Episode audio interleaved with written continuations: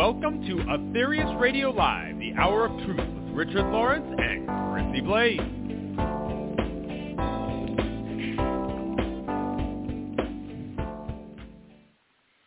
A very warm welcome to Aetherius Radio Live, brought to you on Body, Mind, Spirit Radio on every third Tuesday of the month.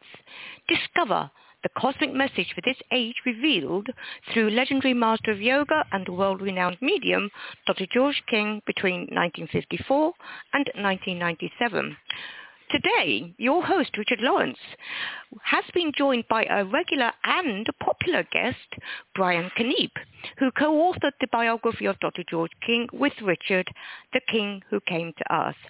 They will be discussing the intriguing subject, being a disciple from Christianity to King Yoga.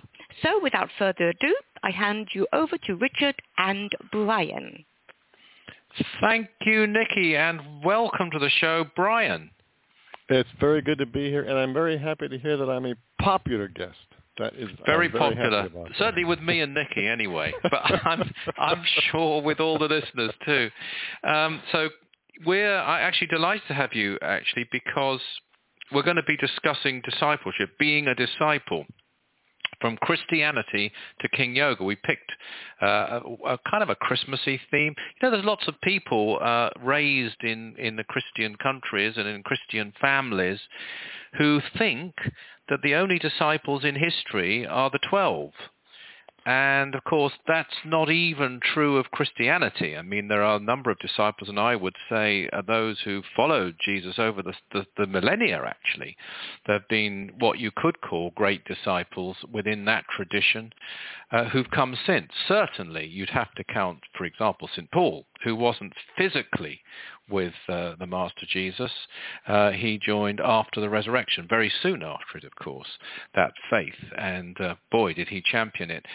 So it's, but it's also very relevant. Uh, and, and this is why I think it's, I'm very pleased Brian's joining me for this particular show because it's so applicable to the Aetherius Society, and this is Aetherius Radio Live, and specifically to Dr. George King and the path of the Aetherius Society, which we call King Yoga, uh, deliberately call it King Yoga. I mean, if there was another branch, Brian, I, I, you know, I think we would have used it. I mean, you, you know, it isn't Karma Yoga as we know Karma Yoga through history, no. and it isn't any other branch, is it? We, the only way we could summarize it was by using Dr. King's name to, to, to describe it.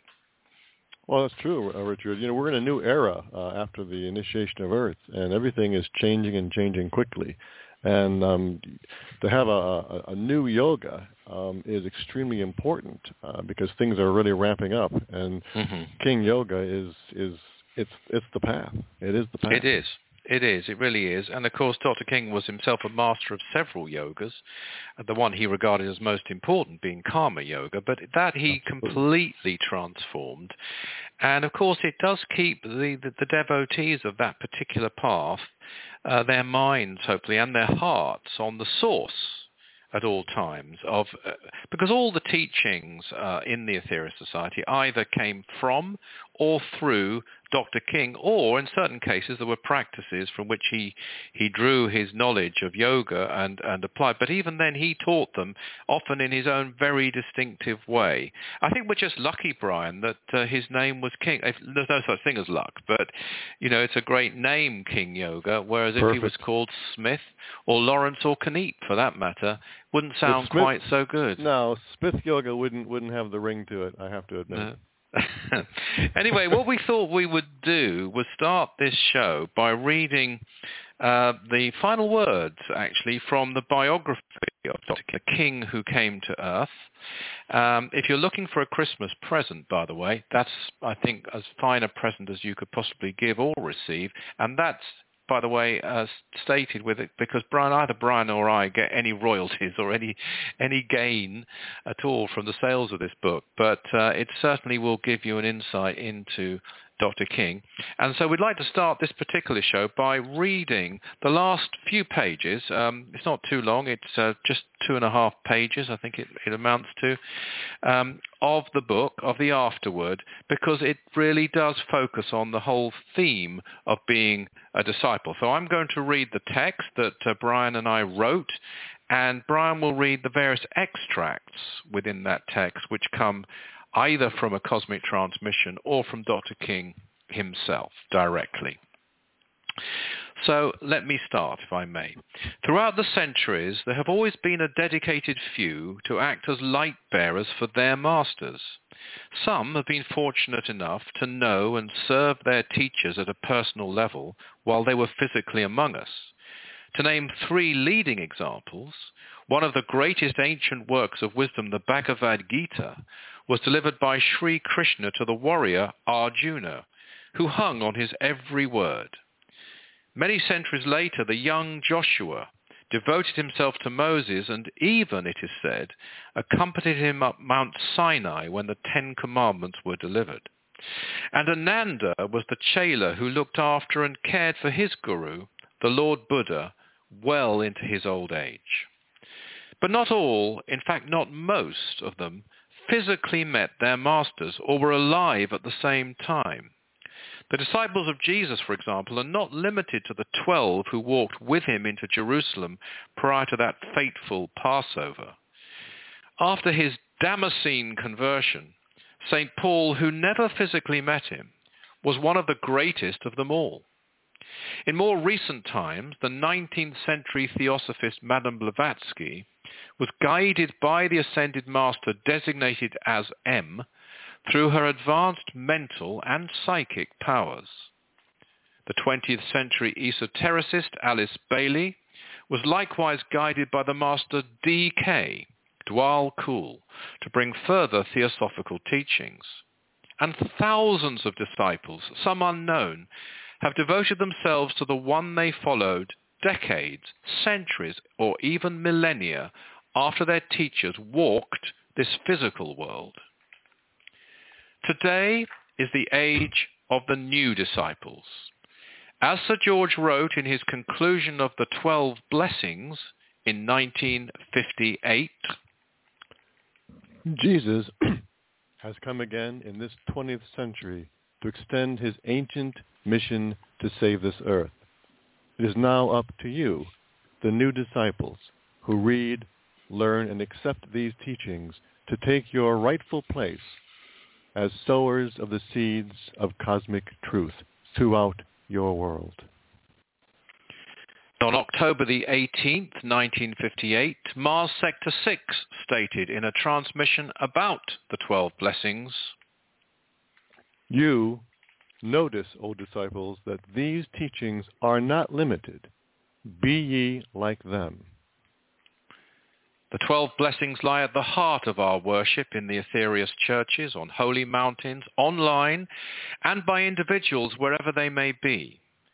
But it is not the only, nor even now the most important activity the Society and its members perform. Having read this biography, you will know this all too well and be familiar with the expansive panorama of spiritual activity enshrined in King Yoga. New disciples can follow this master and this path in its entirety. And you won't be surprised that this, in our view, is the highest calling available to us. It is also the key to our own development. As Sir George advised his students during a series of classes in 1966, You cannot really progress, really progress, unless you are dedicated to the life of action. The only thing that counts these days, two things that count, there's only one. And if I am sure of anything, I am as sure of this as I am of God. The only thing that counts is the cosmic plan for the enlightenment and evolution of this and all other planets. spiritual action brings peace and enlightenment to the world and to ourselves in that order. King Yoga is primarily a path of service, but it is also one of personal advancement. And wherever you have one of these, the other isn't far behind. In his last book, Realize Your Inner Potential, which he co-authored with Richard Lawrence, Sir George released a collection of ancient and New Age practices which students could use not only to serve others, but also to progress themselves. Taken far enough, these exercises could help us to unveil the very petals of somatic consciousness. A wonderful promise awaits those who choose this path as revealed by Sir George to his students in the 1966 classes. There is a karmic link between a teacher and a pupil. And if a pupil really advances, then they can and do take into themselves more and more of the higher attributes of the teachings. This is an absolute fact. And of course, there is a statement, too, that when the pupil is ready, the teacher appears. And this, too, is an absolute fact. The teacher has to, by law, take the next step with those pupils who are ready. If he cannot do so, then the right teacher is brought along to be able to do so. This is one of the laws of karma, and it's greater than all of us. It is greater than the world, and it is greater than the solar system, and even the suns, because it's one of the great laws known about for thousands of years upon earth. It appertains not only to this earth, but on all inhabited planets throughout this galaxy anyway, that when the pupil is ready, the teacher does appear. In other words, when the pupil is ready for the next essential step onward, they will be able to take that step. They will be helped in one way or another to take that step. And a student does begin to absorb some of the deeper aspects of the teachings and some of the deeper aspects of the teacher too. This too is a fact. If you study diligently under a teacher who is any good at all, and you really study diligently, whatever you come whether you come into physical contact with that individual or not, you begin to absorb some of his higher knowledge, which he may not have imparted to you by word of mouth. His Eminence Sir George King has appeared in your life through this book. This will either be for the first time or perhaps in sharper focus than ever before. You've read this far, so you are at the very least curious, perhaps impressed, possibly amazed by his grandeur. You might decide to leave it at curiosity, as something that may or may not be true because you certainly don't know that it isn't. But you may want to take it further, to regard him as a teacher, your teacher, and thereby create a karmic link between yourself and this pivotal avatar of our age. If you do, the leaves of curiosity will fall away, and you will be impressed, even to your very soul, by his amazing reality. And if you forge this linkage still further, you too could become a disciple of the King who came to earth. And so concludes our reading of the last couple of pages of The King Who Came to Earth. And you can see that in the very last sentence is that aspiration for those who wish to, to take it, of course, to actually become a disciple of Dr. King. I think one of the very interesting statements in, in some of the words you read there, Brian, of Dr. King's, were that um, you know, if you study di- diligently, whether you come into physical contact with Dr. King or not, you begin to absorb some of his higher knowledge, which he may not have imparted to you by word of mouth.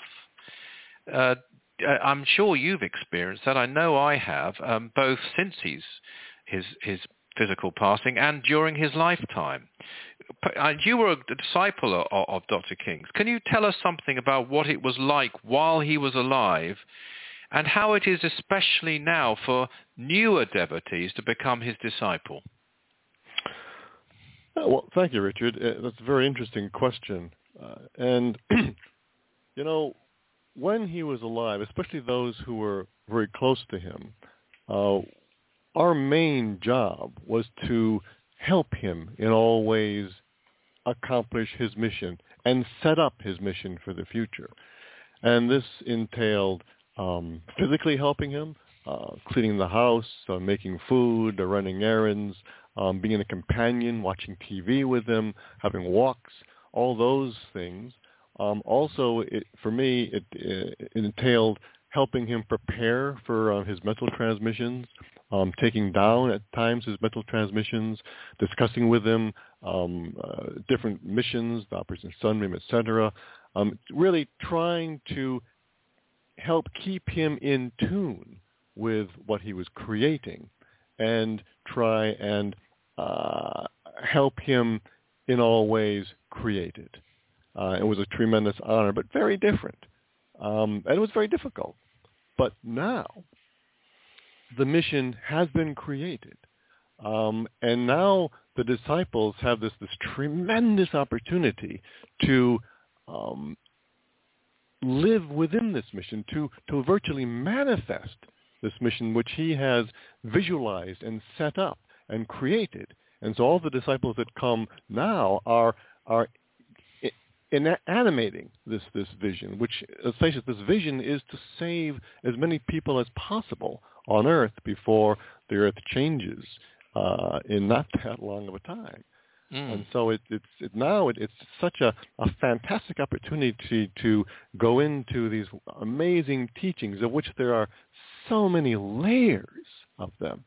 Go into the practices which will help you understand and get even deeper into the teachings. And of course, as you know, Richard, the most important thing is to give tremendous and powerful service, especially karmic service, to the world in these days. And it's it's just an astoundingly uplifting and powerful um, and difficult path. Indeed. Thank you. Thank you for that. Um, I don't know whether, I'm sure you must have had an experience like this. Well, I know because you and I have talked so much. But um, when you were when he was alive, I certainly found sometimes when you when one was very intensively in his company, um, sometimes in my case his company by phone, but often physically in his company, and working with him very intensely, and basically focused on whatever his focus was at that given moment. You could find yourself um, so in tune with him that you would, I mean, don't get me wrong, sometimes one was uh, out of tune with him much more than one should have been, but sometimes you, you really would wonder whether the thoughts were yours, whether he was placing them into your mind, uh, because it was exactly the, the direction he wanted to go in. And, and you could, you know, I could give several examples of things like that. Um, you know, I'll, I'll, just give a rather silly example, actually. It's, it's not a particularly good one, but I, I, was driving along with him once in, in a town in, in Britain called Northampton. I'd never been there in my life. And we had to um, have a lunch break and we had a packed lunch in the boot and uh, this town wasn't known to me and I hadn't, and this is a, an error on my part, made the preparations we would always normally make to find a suitable place to stop and have a packed lunch. And we're in the middle of a busy town, Northampton. Um, not, don't think it might be a city, but it's certainly a town. Um, and, you know, I wasn't sure where to go and, and he turned to me and we were there we were about I don't know, quarter to one, driving along, and he said, "Where are we stopping for lunch?" And you know, I could have done a few things. One, I could have said, "Well, actually, I don't know. We're going to have to look for somewhere," which wouldn't have gone down very well, as you know, Brian. Uh, there's only the two of us there, but I mm. I just came up with a sort of bald statement, just a, a ridiculous statement, really. I said, "Well, we're going up the traffic lights, and then we're going to turn right, and there'll be a place there." He said, and he said, he said, oh, good, good. He, you know, uh, that was fine. And then we carried on. Came to the traffic lights, turned right, and there was a park. And it, it, things didn't always go that well, I have to say. But I thought, thank God, you know. And I've often wondered, was that just like, you know, what happened there? Uh, but I mean that's not the most serious of things. But um, it would have felt very serious had had I not been able to find anywhere at that moment. Um, but sometimes, though, it would be more more of an important thing and something perhaps to do with a mission or something perhaps to do with a piece of writing or something that he really wanted, and you almost found yourself echoing his thoughts, and I'm sure in your case, looking after him, caring for him in his latter days, you probably knew where he wanted to sit, what he needed at certain given times without being asked. Well, you did, yeah. I mean, he, I, I think he had a, a way of raising you up um, as much as, as you could raise, be raised up in your current um, situation.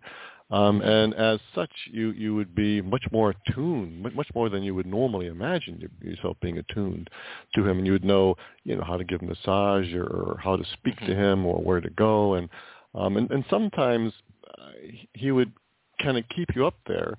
And uh, occasionally you, you would have you would have these inspirations. I, I, One came to mind when one of the Agatha masters uh, was, was leaving um, Earth to go back to um, mm-hmm. system of Gatha. And uh, just I was inspired to say, well, we, we should do some runs in honor of him. And it's mm. almost like he was wanting me to say that, you know. Um, yes. Of course, that's, that's a great we example. should do that. And yeah. Just, you know, I'm sure I wouldn't have just out of my normal brain thought of that. But being with him, and of course, there's the power, um, the karmic power of me coming up with it rather than him. And so he yes. would probably, you know, who knows how many times he, he did that. You know, it's hard yes. to know. And you have to wonder, that's a very good example, it's a better example than mine actually, because you think, well, did he plant that in your brain? Did you right. come up with it? Right. Were you just so in tune right. with where he was anyway? And those things happen. But also, I mean, things have happened uh, since his demise. I, I, would just like to give one example that I think you'll remember uh, probably, Brian, quite well. This would be in 2018 or 17. I'm not quite sure which, but it was just two or three years ago. And we were launching King Yoga at the American headquarters. And then after it, we were going to go, and you were kindly going to, you and Ashima were going to show Alison and myself some of the locations where Operation Powerlight was performed. Right. We went on a little trip because we were researching at that point for the biography.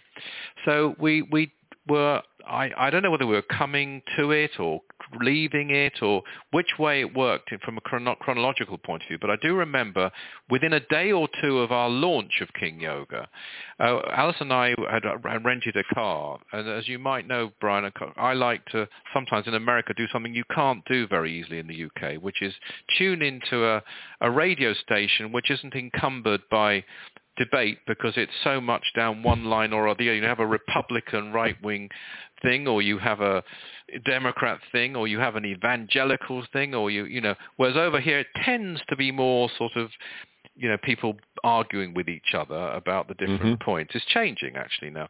But anyway, I, I switched on an evangelical channel as we drove away, and on came a program. Uh, I'm just curious as to how they were going to present this.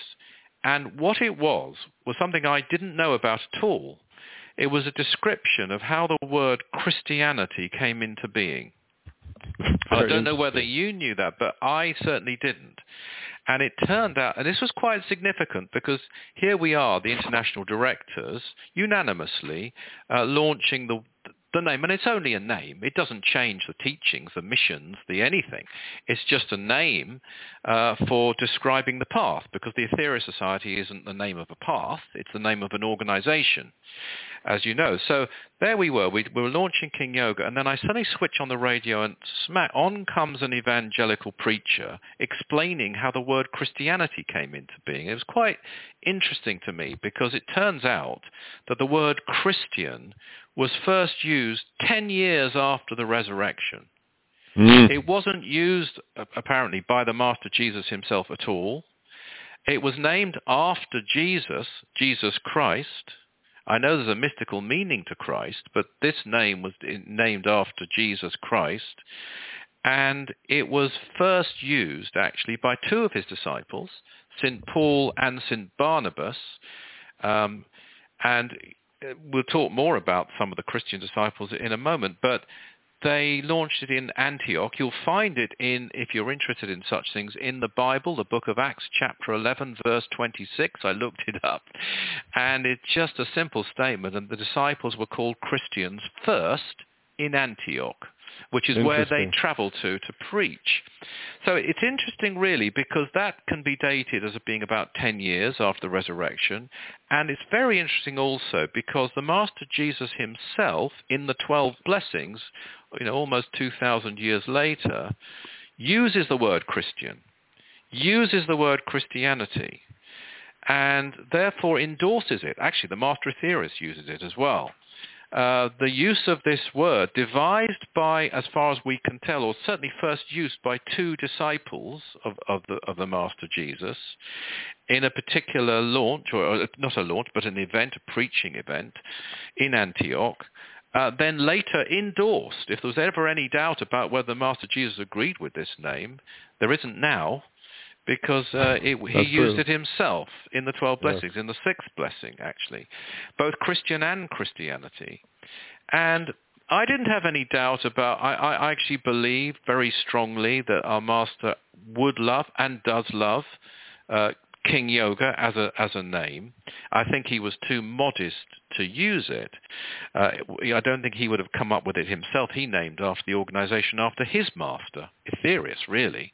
Right. Um, but I think it's it's interesting and it's sort of settled in my mind this whole concept and actually prompted me to look at other movements such as Buddhism and from the best I can tell, a lot isn't really known historically, the word Buddhist was not used in the Lord Buddha's lifetime. There's another name for his movement, I believe, when he was physically alive.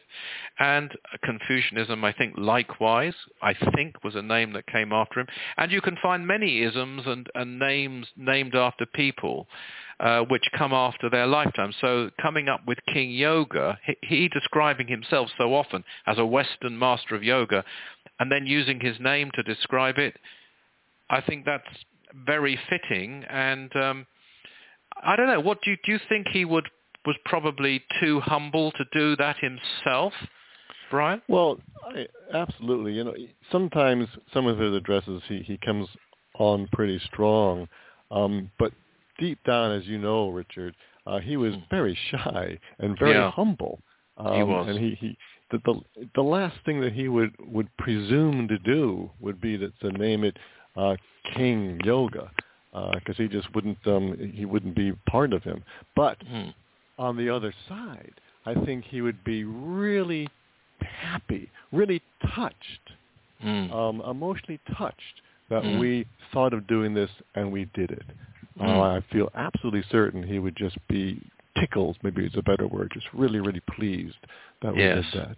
Yes. Like, and we did it some, I think, 20 years, I would say, just under, after his physical passing. Um, and, you know, it, it's, it's, uh, a beautiful thing to do, as I said earlier, because I think it brings people back and reminds us all the time the source of everything, really. I mean, e- well, even true. in the, all the missions, uh, either were devised by him or used, I think I'm right in saying, apparatus devised by him. Yes, I am right. I've just been through them. Or, or brilliantly it, negotiated to get. yes, he indeed. worked hard to get those missions. I mean, if you take just one of those missions, Operation Sunbeam, and it's now referred to as Plan K, what does the K stand for? King. Absolutely. Exactly. King. It was devised by, it was, it was pushed forward by um, Oh, the adept, I think, was pushing that. Did they want him to but, use no, I King? Message. No, no, they, they, did. They wanted him to use King. There you are. And he and he st- stopped short no. of doing that because he was humble. But the um, the masters wanted him to, and I think now he'd be, as you rightly say, absolutely thrilled that uh, he's being put in the place he should be in. And I think it's actually very significant that we had this fantastic year, didn't we, in 2019, his centenary year, and mm. uh, members and, and sympathizers will be pleased to know that the cosmic voices of those events are on their way very either to you already or shortly to you. Uh, we weren't able to print them yet during the pandemic. They've now been printed, um, and it's and then after, of course, there's been a, a real difficult condition in the world with the pandemic. But I, I, I think that was just a, a ray of light uh, bringing him to the fore, and you and I being privileged to write the biography and publish it in that year. Anyway, Nikki, we're going to be in trouble with our producer if we don't Uh-oh. now hand over to her for our announcements. Well, my goodness, oh, thank you. I mean, certainly a lot of points for all of us to inwardly digest and contemplate upon. Thank you, Richard and Brian. You are listening to Aetherius Radio Live with host Richard Lawrence and his guest Brian Keneipp discussing being a disciple from Christianity to King Yoga. With the festive season already upon us, we hope you'll join us online for our mystical Christmas service, which will be broadcast on Sunday, September 26th from the Aetherius Temple in London. There are also daily services being held, whether just audio or audiovisual. In fact, there is one being held today after this show, so please join in if you can. Details of these services today and throughout the Christmas period are available on aetherius.org. The next Aetherius Radio Live on January 18th, your host Chrissie Blaze will be discussing Memories of the Master, a truly fascinating show to look forward to. So that's it for now, and I'm very pleased to hand you back to Richard and Brian. Thank you, Nikki. Thank you very much. And I think we must now um, also talk about uh, the 12 disciples of Jesus, and in fact all the disciples of Jesus, but especially the 12, because we're coming up to Christmas. We know it's the wrong date, but at least the world is focused on the birth of Jesus, or actually, and sadly, a lot of it's focused on the Christmas dinner and the, the other aspects of Right, it. But hopefully yeah. some people still are. I don't know if you saw a poll, uh, uh, if you heard about a poll in Britain, Brian, last year, that uh, the number of British Christians who believe in God is, you, if I was to ask you um, how many you might think, what would you say? British Well, Christians who believe in God. So they, they're Christians. Christians. They are Um, Christians. They they they well, call themselves Christians. These people, yeah. I mean, I, I mean, it seems to me that if you're a Christian, then I would say it should be a hundred percent, or maybe so? ninety-eight percent. But um, you know, Yeah. You like- you might get a couple of- religious Christians. Exactly. You- You'd think that, and you might, you know, I, I thought, thought the same. Maybe 98, 99, because there are eccentric, especially in this country. That we're known for it. But um, but not only this country, but actually the answer was 56 percent. I mean. I, I it's extraordinary. Anyway, that's a, that's a shame. But nevertheless, we are we are celebrating Christmas, and I thought I'd just share something I've never shared before, actually, which was a dinner I was privileged to have with Dr. King and his dear wife Monique. And you'll remember, Brian, that we used to set up his t- dining table in his office uh, when he was in Los Angeles, very Mhm. often, particularly in his latter years, and sometimes he'd have you know various different people for dinner.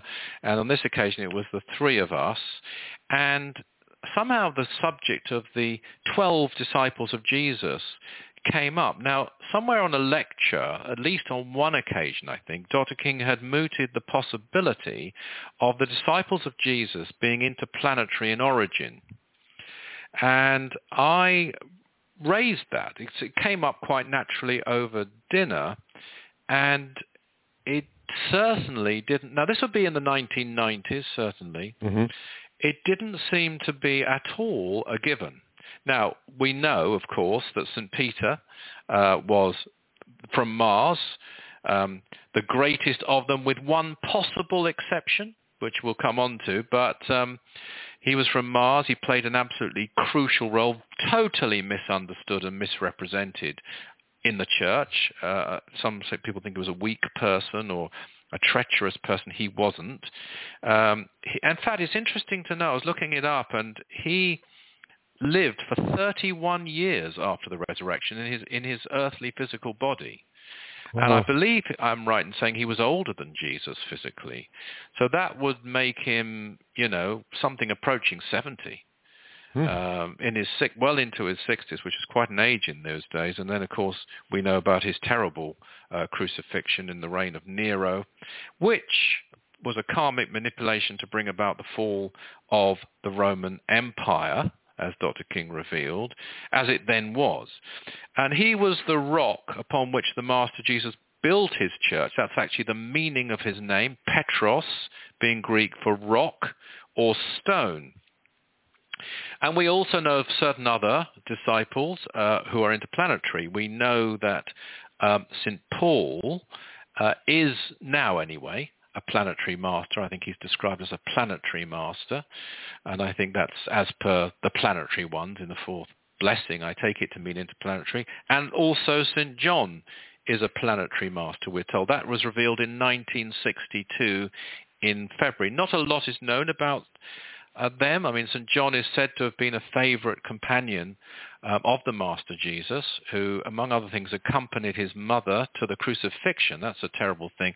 It would suggest he wasn't as well known as St. Peter because uh, that would be a very dangerous thing to do otherwise. He'd have been seized uh, if they'd recognized him as one of the twelve.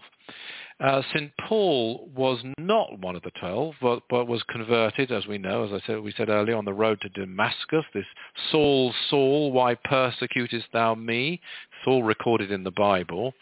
Now, I'm going to give an opinion, and it's only my opinion, this, Brian, but I don't think that Paul, St. Paul, was an avatar from another planet in that life.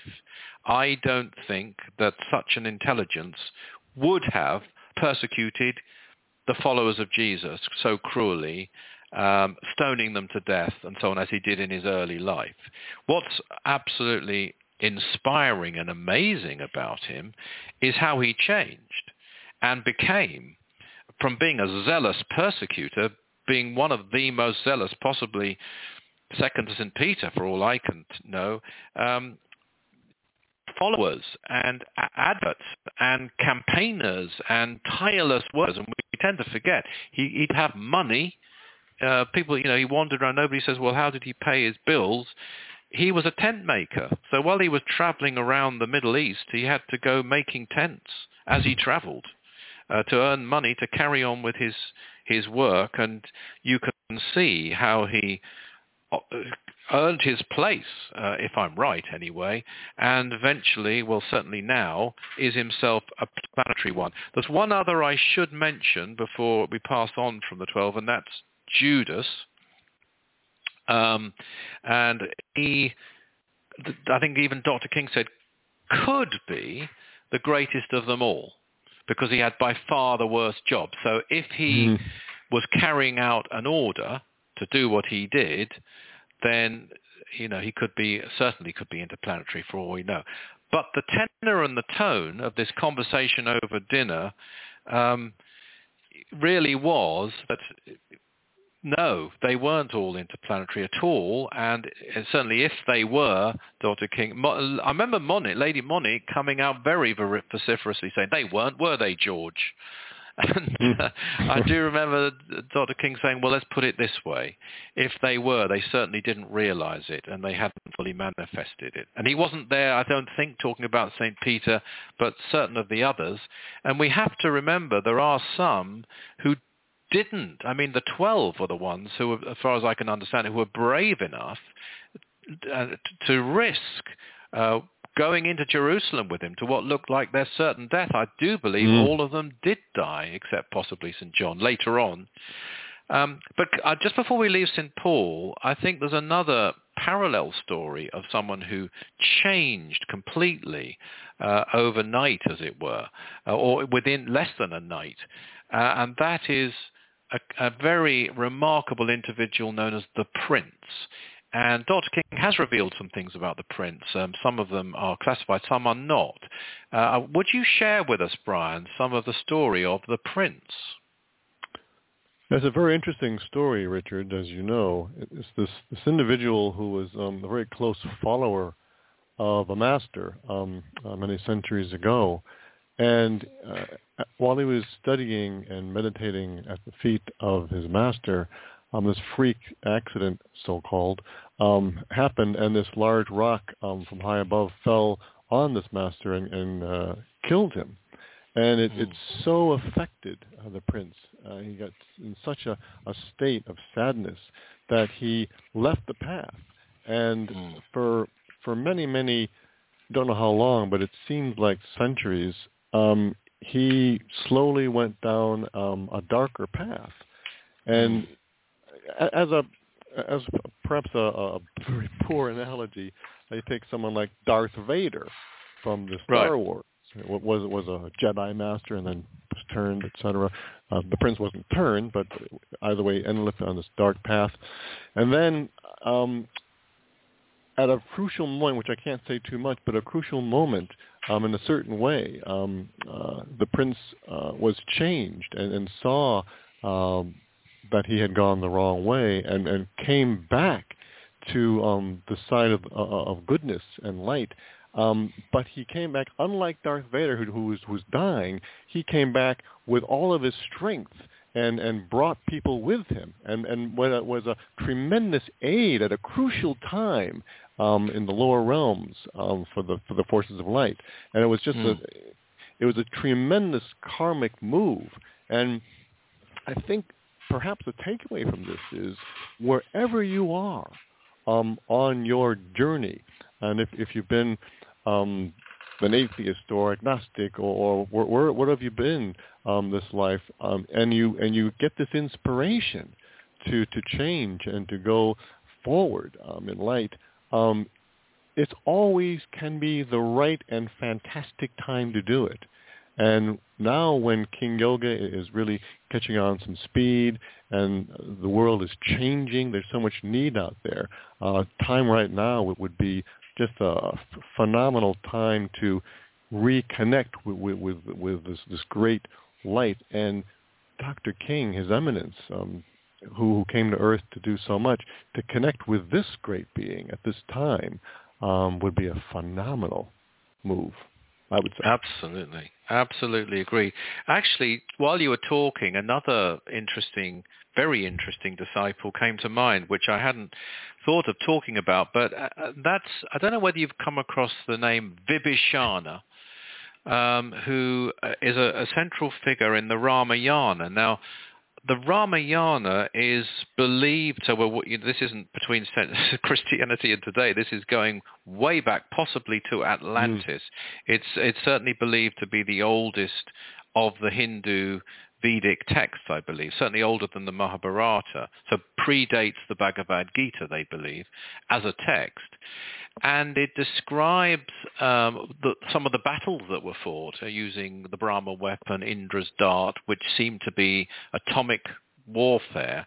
But in the course of this, it seems that what we now call Sri Lanka was ruled by dark or demonic forces, and this is take, it seems to be on the physical plane these these battles, and uh, the there was a need to go in uh, for various reasons to fight them, and the god Rama, the avatar Rama, an absolute. I mean, some of the descriptions of Rama and the way that the other gods look upon him is so familiar, actually, to some of the mm. teachings of the Aetherius Society.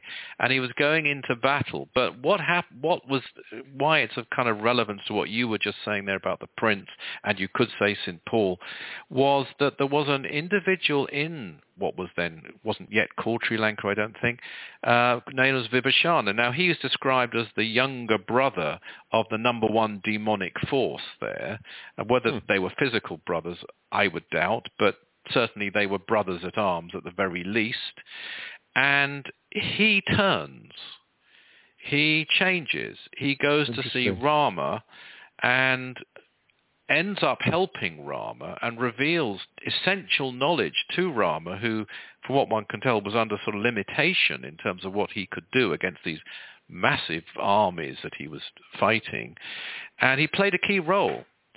Um, so there you do have another figure for those more of an Eastern tradition who might have you know, been raised as a Hindu, for example, will may have know of the Vibhishana, and there is a, a, a parallel individual who, from what one can tell, and his motives were questioned for doing this, and um, one of the advisors of Rama said, no, uh, you, you should basically trust him. And he did help and played a key role. Yeah, and I, I actually only came across that recently. But I think probably the finest example is the one you, you alluded to earlier, which is Gotha, where when they did change, they changed immediately, didn't they? Dramatically, yeah, absolutely. Yeah. Well, the, just to get back to Sri Lanka for a second, one Mm. perhaps reason why it was such an important battle is we've been told since that one of, if not the most important psychic centers is down in uh, near Sri Lanka. Wow, very very interesting point. Yeah, in the text, it tends to get focused nowadays, anyway, on the fact that he saved um, what they believed to have been his wife, the goddess Sita, and I'm Hmm. certainly not saying that didn't happen, uh, but also he retrieved a what we'd now call a UFO, and quite a beautiful one, a Vimana, as they would say. Um, so yeah, but that in point you've made, I think, adds a lot to it. I mean, it could be the the most significant thing of all, because as you rightly say, yes, there's a very sacred psychic center in Sri Lanka, is there not? Interesting. That's very Yeah. interesting. It, it's Yeah. almost like it's it's a precursor or playing playing uh, forth somewhat similarly today or, or recently, Mm. um, where you have great gods, um, great beings from above come down to uh, uh, put the the mess on earth uh, right. Exactly. I must say that um, you know, coming back to Christianity and then more importantly to today, uh, and this happened to Dr. King a lot. That from what one can tell, Jesus was let down. I mean, his mission was three years. Uh, in the physical. His mission didn't end there. After his resurrection, he continued on earth. But in the physical body, in the ordinary incarnated physical body anyway, it was three years. And there are accounts, according to history, of some who did not stick by his side, that when he did go into Jerusalem, there were a number of potential disciples who didn't wouldn't go with him. One is said to have been Mm. St. Mark.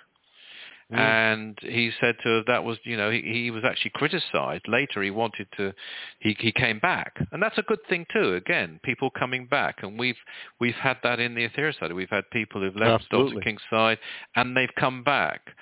So as as you rightly say, it's never too late. You know, everybody, we all make mistakes, and even if you leave the side of a master, the, you can only, you can still turn around and come back and that's what you should do. I mean, you'll have lost some ground, of course, but um, you know, it's it's never too late or it's never over.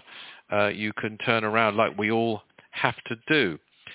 The disciples, though, aren't limited to those who are physically alive with their master, and I think it's especially impressive to see the direct and dedicated work of newer members, and I have to say especially staff members, young and old, who found the path Dr. King left us through the Aetherius Society. Some of them in the last year have joined the staff. A number actually have joined the staff in the last year.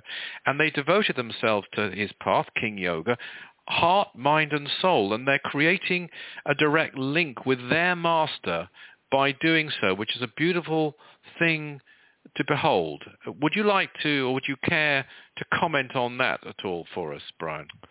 Well, I'd love to, uh, Richard. You know, the path given to us um, by Dr. King, uh, which we call King Yoga now, um, it, it's it's it's it's it's it's, got to be, in my mind, just perfectly devised. Um, we have this tremendous truth given um, by Dr. King and through Dr. King to really let us know what's up with the world, where we're at, what's important, you know, where, what's what's the evolution, where we're going, and we're given we're given tremendous practices um, to help us raise our vibrations um, above this material plane virtually, um, and and really understand the teachings and really understand what's at what's what's important on Earth today and the time that's important and, and the, the limits that we have. And of course, the pinnacle is that service, uh, which He's given us so many different aspects to do, from Operation Sunbeam um, to, to giving healing to the 12 blessings, so many ways that um, disciples of Dr. King or followers of King Yoga can really rise and help the world.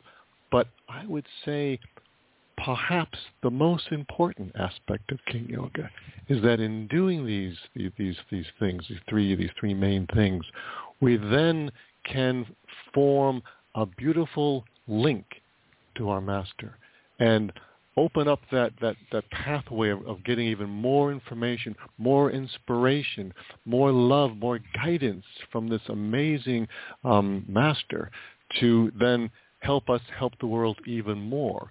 And to see people do that um, who were not even uh, were not able to meet Dr. King and be able to come that quickly into this this influence of this let's face it someone who is hundreds of years ahead of his time it really is inspiring if you look at mm-hmm. where the earth is the earth is fighting each other it, it's it's almost a hell you could say and to have mm-hmm. people that can rise above that and connect with with uh, someone with such far out ideas at least for our scientists and to really embrace it and to be pulled in and feel that essence, that beautiful essence of Dr. King. It really is inspiring to me.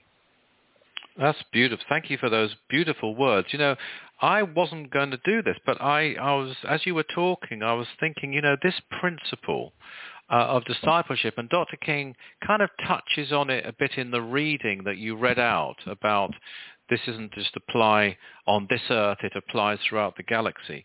And for those mm. who are kind of more familiar with the Aetherius teachings, I know some of you are new listeners and we really welcome you uh, as new listeners to Aetherius Radio Live, but some are very experienced staff and members of the Aetherius Society have been members for over 50 years who listen to this show as well. And those who are familiar with the 12 blessings will know that this principle applies all the way through. And likewise, you'll see in the Nine Freedoms. Um, the the uh, interplanetary masters won't obey their masters, who could be the Saturnians, by even a glance, because they know mm. that the Saturnians are more advanced than them. This principle of being a disciple is not very well understood on Earth. Um, it's even there are some people, and such people are to think this way, to be honest, because they're not ready, they think there's something demeaning about it. Actually, a more advanced person knows that they need and they welcome the role of discipleship when they find someone that they believe is closer to God, more advanced themselves. And it's a sign of advancement becoming uh, a disciple. And I, I, have a number of examples through history. And I've, I, before the show, I was thinking of a few. But actually, let's go to the highest beings that we actually know of in the 12 blessings, bar one. And that's the supreme lords of creation. Now, these beings, for those who are newer, are so great that they are they, that they are not limited to manifestation itself. I, you know, I don't want to go off on a tangent here, but they are so great that an aspect of their being is not even in manifestation. It's it's divine. It's pure divinity. But in manifestation, we're told, and I'm now quoting from the eleventh blessing. Um, that, and here's a quote, there are countless trillions of worlds, and all these have been brought into wondrous manifestation by the supreme lords of creation who work as the seven round the one. Now, I think there's a lot of very interesting points there um, in that one paragraph. First of all, that there, I mean, they, there are seven because they choose to be seven. They could be any hmm. number mm. they wanted. They seven is a powerful mystical number, and uh, very good for I think active close workers and staff of the Aetherius Society, and indeed our very good donors who work hard at their work in order to donate. Is this sentence? They work as the seven round the one. I think that's the only word that's used to describe what they do. Work. Mm. Uh, hmm. which puts work on the highest level by the highest beings. A good but, point. Very good point. but also they work as the seven round the one. So even at that level, even beings who aren't even limited to manifestation still are devoted, you could say, or they're working round another higher intelligence than mm. themselves. Mm. And then if you go to the 12th blessing, you, it's spelt out again. It's referred back to that same paragraph actually in a different words. It says greater, this is the Master Jesus speaking, so this is very timely. Um, greater, this is real New Age Christianity. This goes further than the Bible by far or anything we've been given to date because now it can be given through Dr. King in its pure form. And he says this, greater than even the seven lords of creation is this, for these are its hearts, And then it goes on, greater than even the one within the center is this, for this is but its brain. So this is referring, this being the absolute, by the way. So mm. the one that they revolve around is the brain of the absolute. Mm. So even they mm. are devoted, I don't know whether I can use the word disciples. It's probably so far above that concept mm. that I, I shouldn't. But the principle of discipleship is indeed a wonderful, wonderful thing. And I really come back to what we said in the opening reading, you know, that we can all, in this day and age, become disciples of King Yoga. And I just add one thing, that the disciples around the Master Jesus, some of them were far more advanced than Peter, was from another planet, as I mentioned earlier, for example. But strangely, the opportunities for disciples in these days is even greater than the opportunities in the days of Christianity. Uh, far Absolutely. greater. Because, um, because it changes upon us. Exactly. Exactly. And, and even just very day, just take today, uh, there were uh, runs of the spiritual energy radiator done in, in London and Barnsley. I'm just giving this as an example by people who are really are disciples of, of King Yoga, and they were working directly with, with the Cosmic Masters.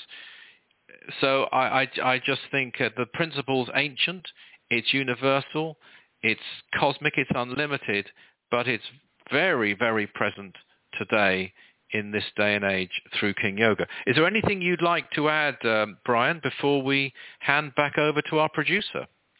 Well, I think um, if you look at the world, uh, it, it's almost like it's getting more and more um, destabilized, and more and more um, difficulties are, coming from many different ways uh, to people all around the world, and it is such a um, a fantastic thing to be able to hold on to um, absolute truth that uh, you get in the Aetherius Society, especially, and you can with this with this truth, you can use it to hold your balance, um, keep your ship off the rocks, and as you do that, you're able to help all those around you to do the same and send out a balm of white light to to those who are receptive to it to help them.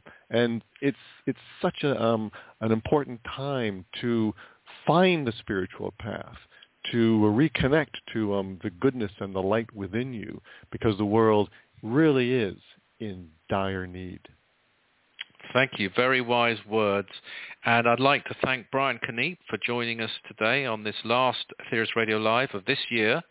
Uh, next month is going to be uh, Chrissie uh, Blaze with her husband Gary Blaze, I believe, talking about his memories of the Master because he knew him well and was a resident for a while at the American headquarters where Dr. King was based.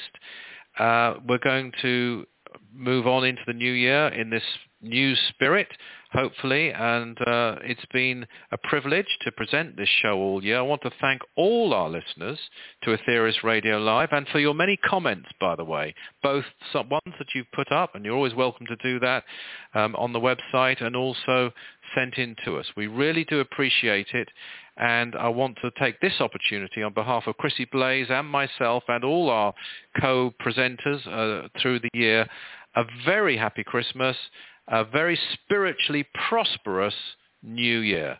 And thanks also to our producer, Nikki Parrott, who will now give her closing words. Thank you for having me.